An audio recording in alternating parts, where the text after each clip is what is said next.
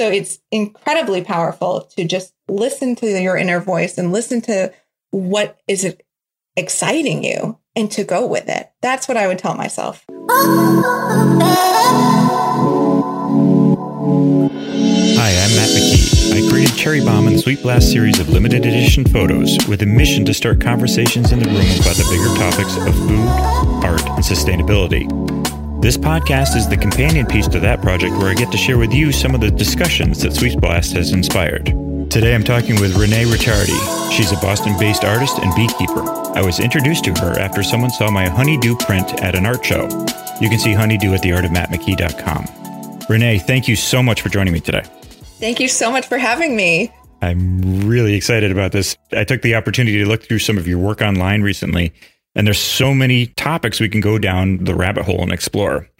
Your practice as a photographer and as an artist covers sustainability, globalization, mindfulness, trust, and ambition. That's a lot.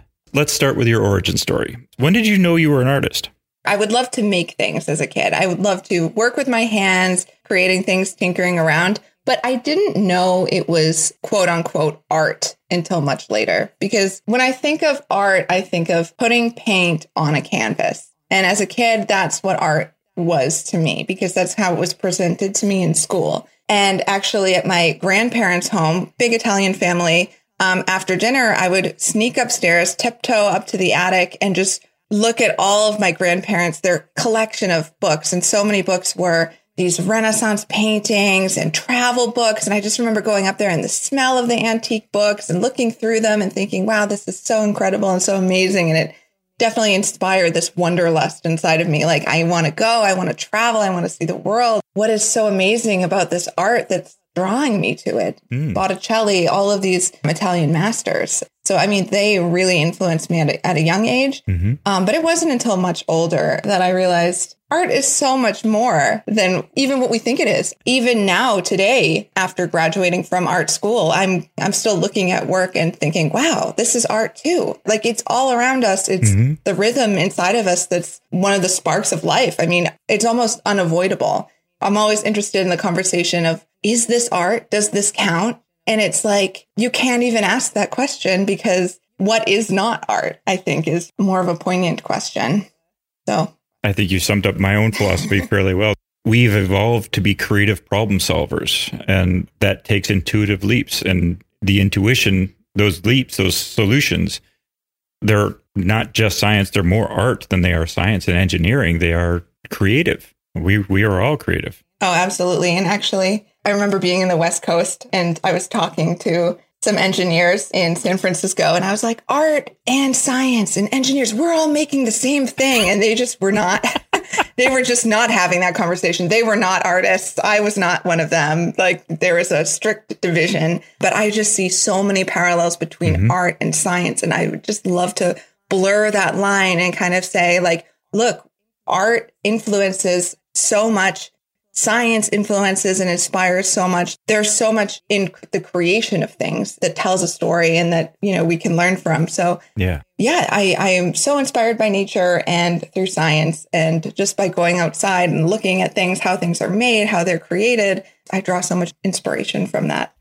So photography for me is a tool to tell a story. I consider myself a storyteller. I love the way that photography captures light and can, you know, really tell a story of a place and a person.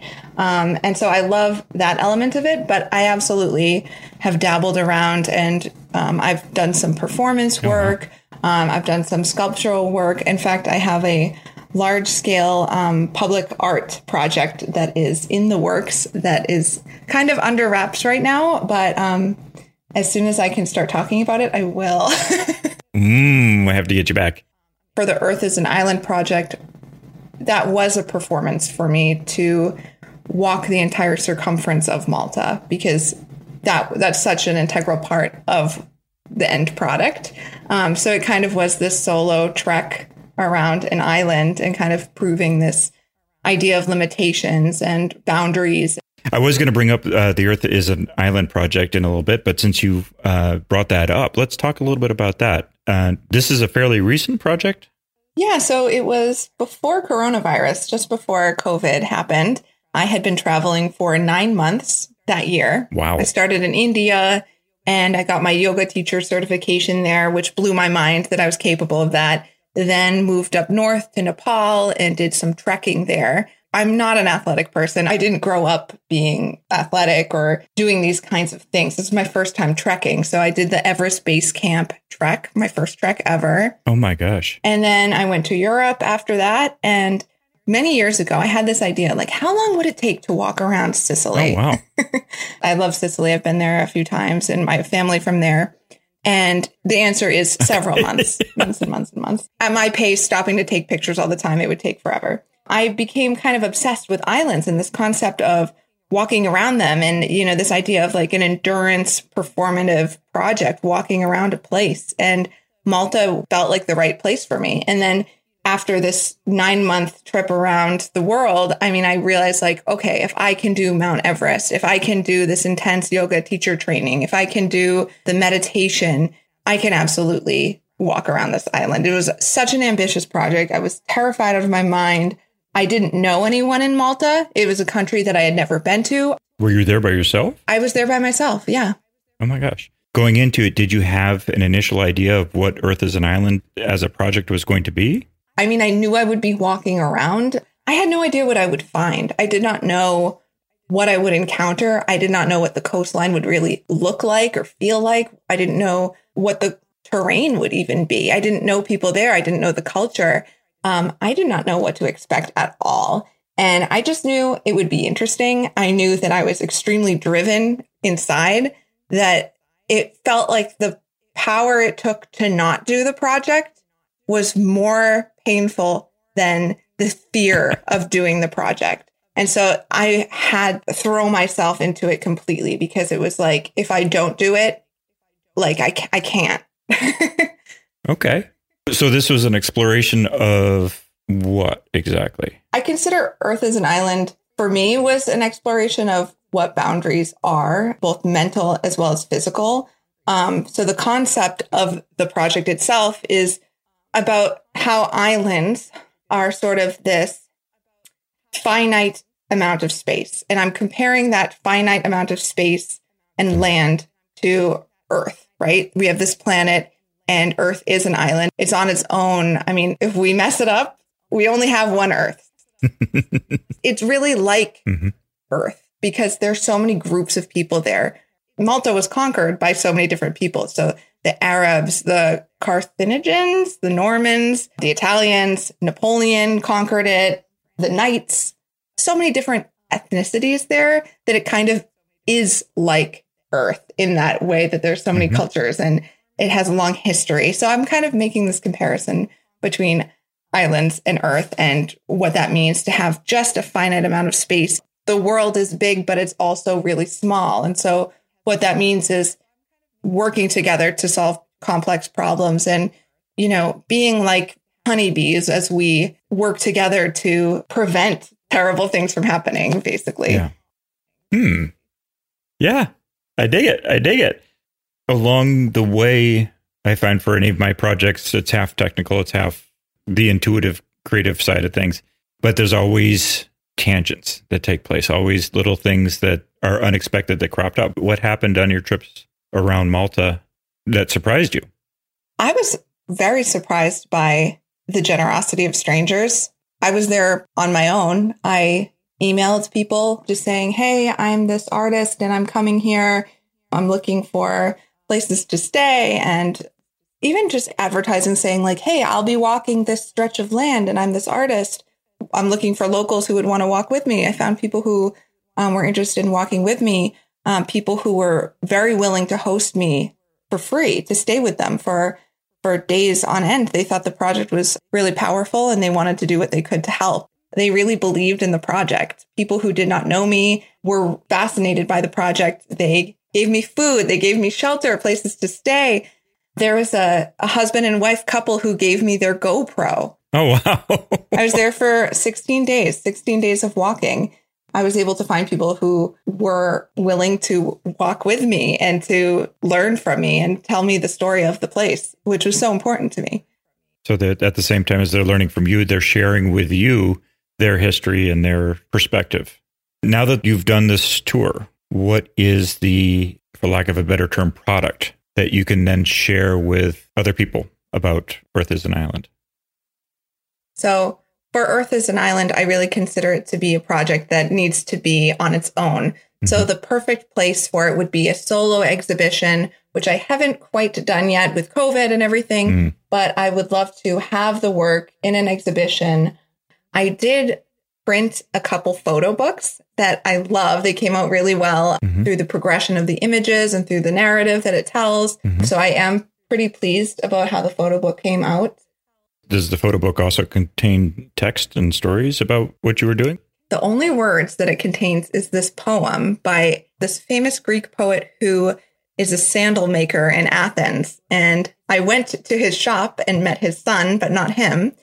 He's a Greek poet named Stavros Melissinos, and he lives and works in Athens and creates shoes. And I did get the opportunity to go to his shop to meet his son because he's no longer making sandals, but he's a very well-known poet. And I came across one of his poems and I thought, this really explains kind of the crux of how I feel about boundaries. It's not a long poem. I can read it to you. Yes, please. I am not just Cretan, Spartan, Athenian, Macedonian, all Greek, the whole of Greek in my chest I have enclosed, and whoever the Greeks divide, 'tis my ancestral duty to strike them back with the lance of eternal truth. I'm European, I'm Asian, I'm African, American, Australian, Oceanian, son of the pole. I am all the people sheltered under the same sky, a child of heaven and earth, man, the measure of all things. And finally, Christian or Jew, Brahmin or Buddhist, Muslim or who you owe alliance only to your own meditation. Just think of the ever pure butterfly of instinct that flies in time and space in gardens without boundaries. Wow. If you think of a butterfly, they just travel around. There's no borders. There's no, oh, this philosophy or that philosophy. I'm going to go here and there.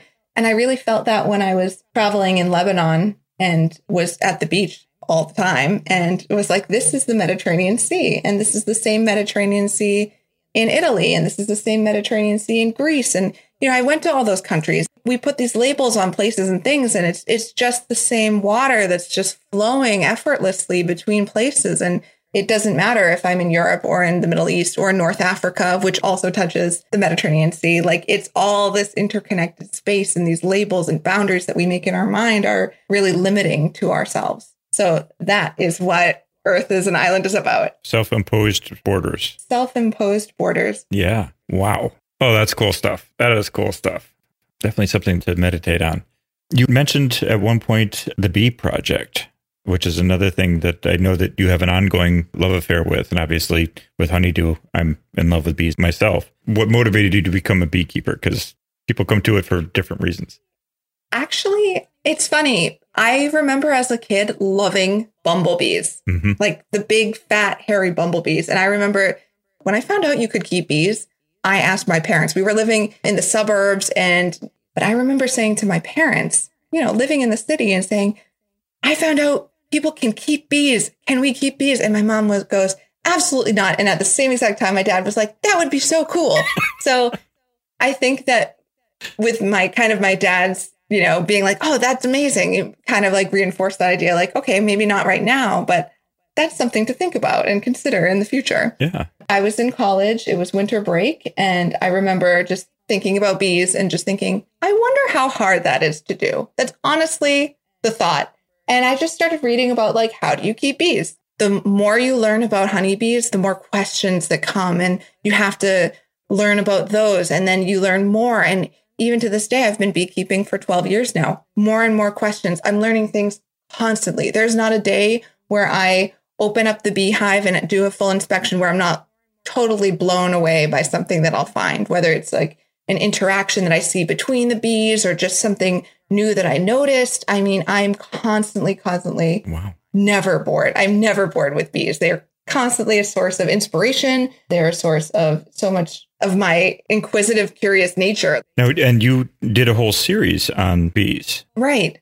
In 2014, I went to Italy and photographed bees and beekeepers all over the country. I went to 14 regions of Italy.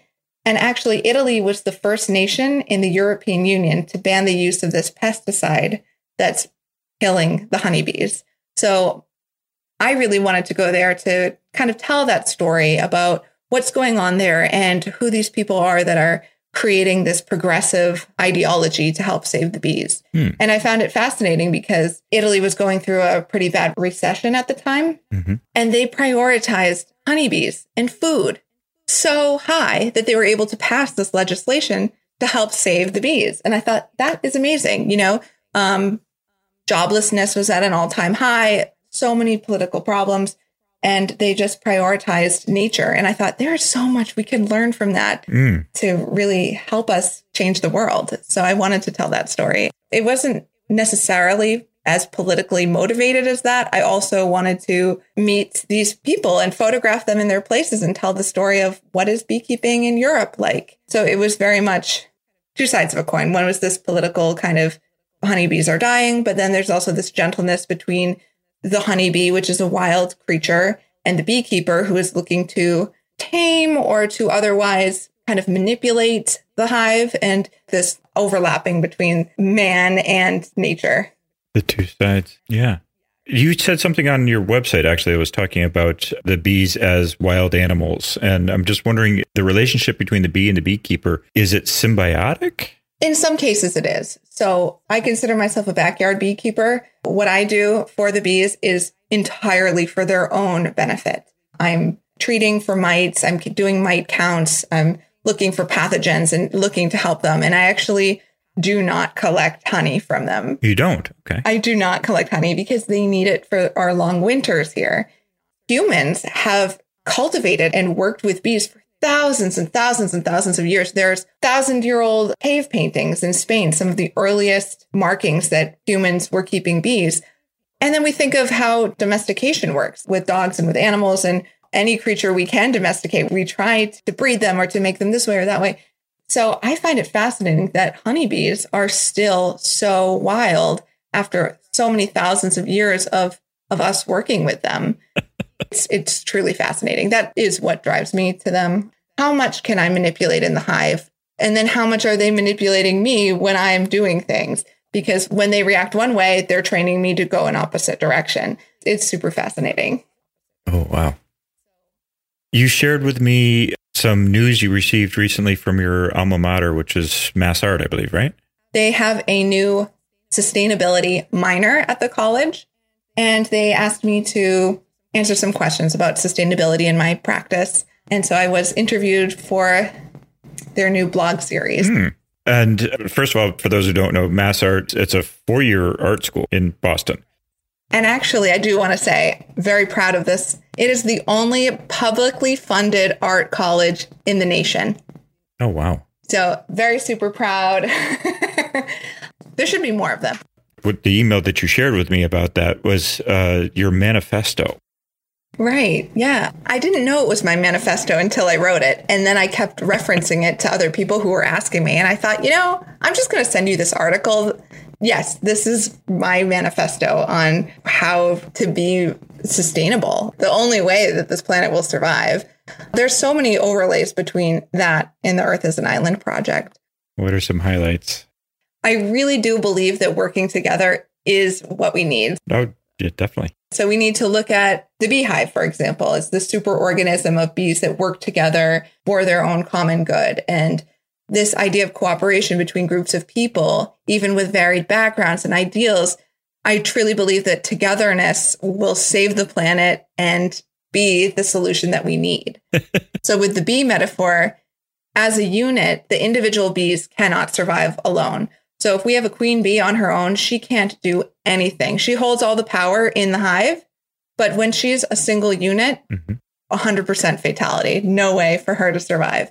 And so when we think of honeybees working together and having this hierarchical approach, they can solve complex problems. And I think that's something we can learn from. Wonderful. I agree. The sum is always greater than the parts. Absolutely. And I also feel like for sustainability, we need to get beyond this throwaway culture, right? So it's single use. I just think about our grandparents. I mean, they had very early renditions of plastics. Mm-hmm. They were just being created, but they weren't throwing away utensils every time they went to Sweetgreen. Yeah. Because if we keep just buying and using and throwing away, it takes such a toll. Mm-hmm. I truly think that when artists get together, artists who are makers, mm-hmm. they are the ones who have the stored potential inside of them to transform, mend, rescue, and recuperate old and worn things and just breathe new life into them. So I truly believe that reuse can be seen as a type of protest to our throwaway culture. Absolutely. Absolutely. And I'm certainly hoping as well that instead of the planned obsolescence, it's the planned recycling, where instead of the life cycle being where it's thrown away and landfilled, like the batteries for electric cars and things like that, they're now thinking instead of throwing them away, it goes back because they can reclaim the heavy metals out of it. I know that they're getting closer and closer to being able to figure out how to do that sustainably and economically. That's always our driving factor, it seems like. It sounds so great. Like, it sounds so awesome. Like, oh, I got this bottle, but it's made out of plastic and someone's going to recycle it and they're going to turn it into something cool. And it sounds so great and it feels super like positive. Yeah. But when you look at the numbers of what is actually being recycled, it's such a small percentage. And we have to really, A, find a solution to use all that plastic and reuse it, but also just cut down, really. It's also a huge culture shift. So when I think of stories that my grandmother mentioned, she was telling me about how during World War II, there was a nylon shortage. And so they had to ration how much nylon they were using and could not use it for hosiery. It became an acceptable norm for women to just paint a line up their legs to sort of mimic the style of seamed nylon pantyhose. And I just think with these creative solutions, we can really collectively decide, okay, this is socially acceptable. We're going to consume less and this is okay. Oh my gosh. And we just got to get business people on board with it, which I think is coming. I think it's coming. Oh, absolutely. I'm so sick of this concept of like, it's the consumer's fault. Mm-hmm. If all we're offered is this buffet of non-reusable stuff, we're out of options. Henry Ford was an innovator in his time. And he said when he was developing the automobile that if he went and talked to his customers, they would just want a faster horse and buggy. So he's the one who innovated and actually created the assembly line, which was great for the Industrial Revolution. The next revolution, I think, needs to happen where somebody says, well, they just wanted a better plastic bottle. No, I'm going to come up with something revolutionary again. And instead of the plastic bottle, we have the Yetis or whatever. I mean, imagine if we all just carried around like a keychain bottle. And if you didn't have one, it was like, oh, you don't have the keychain bottle. And that's just the way the culture is. To make these cultural changes are really important. That'd be awesome. The cultural changes are happening. It's certainly in the New England area. I'm seeing it in the more urban areas. I'm not sure how it's translating. I have a friend who's out in Ohio, and their views on change are very different. It's kind of scary, honestly. I feel like I'm preaching to the choir even right now. I mean, I feel like people listening to your podcast, they're going to be thinking like, oh, you know, this is all about sustainability and I care about this and I care about nature. And we're talking about things that they already know and they're already recycling and doing all these things. It's shocking to me how many people just think the earth is in trouble no matter what. And it doesn't matter what I do. It's such a small thing, a small gesture. I actually had that mindset for a long time. I was like, I feel useless. I don't think I can do anything. And then I did little things. And yes, you know, I know that a lot of the stuff I'm recycling is still going to the landfill, right? Because of getting contaminated along the path. But I'm doing that one little thing. And if everyone does one little thing, one person picks up a piece of trash and puts it in the proper receptacle, another person will see that and do that. And then another person will see it. And it's going to be those increments that's going to get us there. There's no magic bullet. There never has been for anything. It's really important to just remember, like, we're never alone on this path to sustainability. It really is like the honeybees working together, working in numbers and making these small changes, because these small changes over time can really change the direction of a route. That's beautiful. That's beautiful. I'm going to use that one totally. I was thinking about this when I was reading about your Earth is an Island project, that you're looking at the future through the past. Do you have an hopeful outlook? I absolutely do. I have an extremely positive outlook on how things can be solved. For Earth is an Island, I was looking at things through a lens of just what cooperation could do for this planet, of how amazing it is that we even have this planet to begin with. Also, with the beekeeping project, Bees in Italy, I was dealing with honeybee deaths and these neonicotinoids poisoning the land and all these problems. But I really wanted to show this golden age of beekeeping that I think that is attainable. So instead of looking at, oh, this is bad, look at this, I kind of want to show, look what's possible. Absolutely. If you could go back and tell yourself one thing from where you are right now in your career, looking back into the past, some key crossroad in your life, what would that crossroad be and what would you have told yourself? I think that I would like to have told myself at a younger age that it's okay to take risks and that being different is a strength. I remember as a kid feeling like I'm too old to try that. I'm too old to learn how to play guitar because kids learned how to play the guitar when they were 10 and I'm 14 now. So, you know, I'm so behind. And I really wish I could go back and just be like, listen, you're going to be in your 30s and trying Pilates for the first time. We're trying so many, you know, going on your first track and having it be Mount Everest. You know what I mean? I have so much respect for people who, A, do what they want, and also respect for people who at any age will pick something up and try it. People who change the trajectory of their life. I have so much respect for people who are constantly learning. And so it's incredibly powerful to just listen to your inner voice and listen to what is exciting you and to go with it. That's what I would tell myself.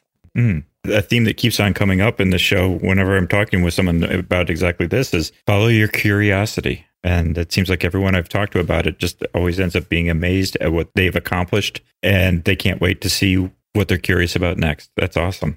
Right, right. What do you think your legacy is going to be?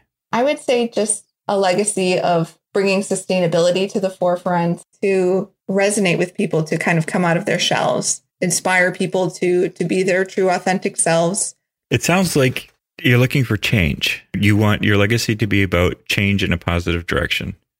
Absolutely. I would love to give people knowledge. So I would love to inspire them to create changes in the world and inspire them to be makers and to do things and to follow their curiosity and see what rabbit hole it brings them down.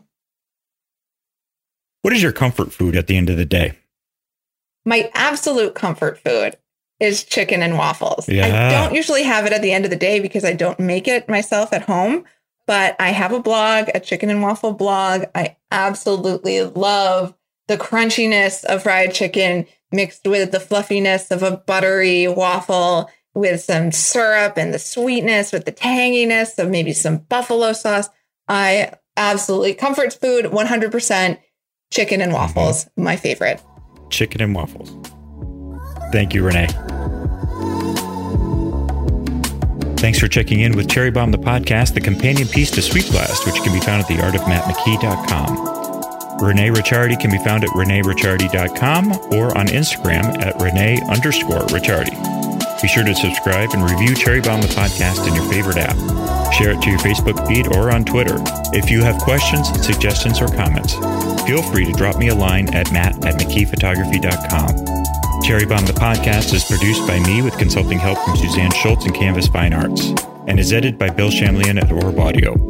Thanks for listening, and let's start the conversation.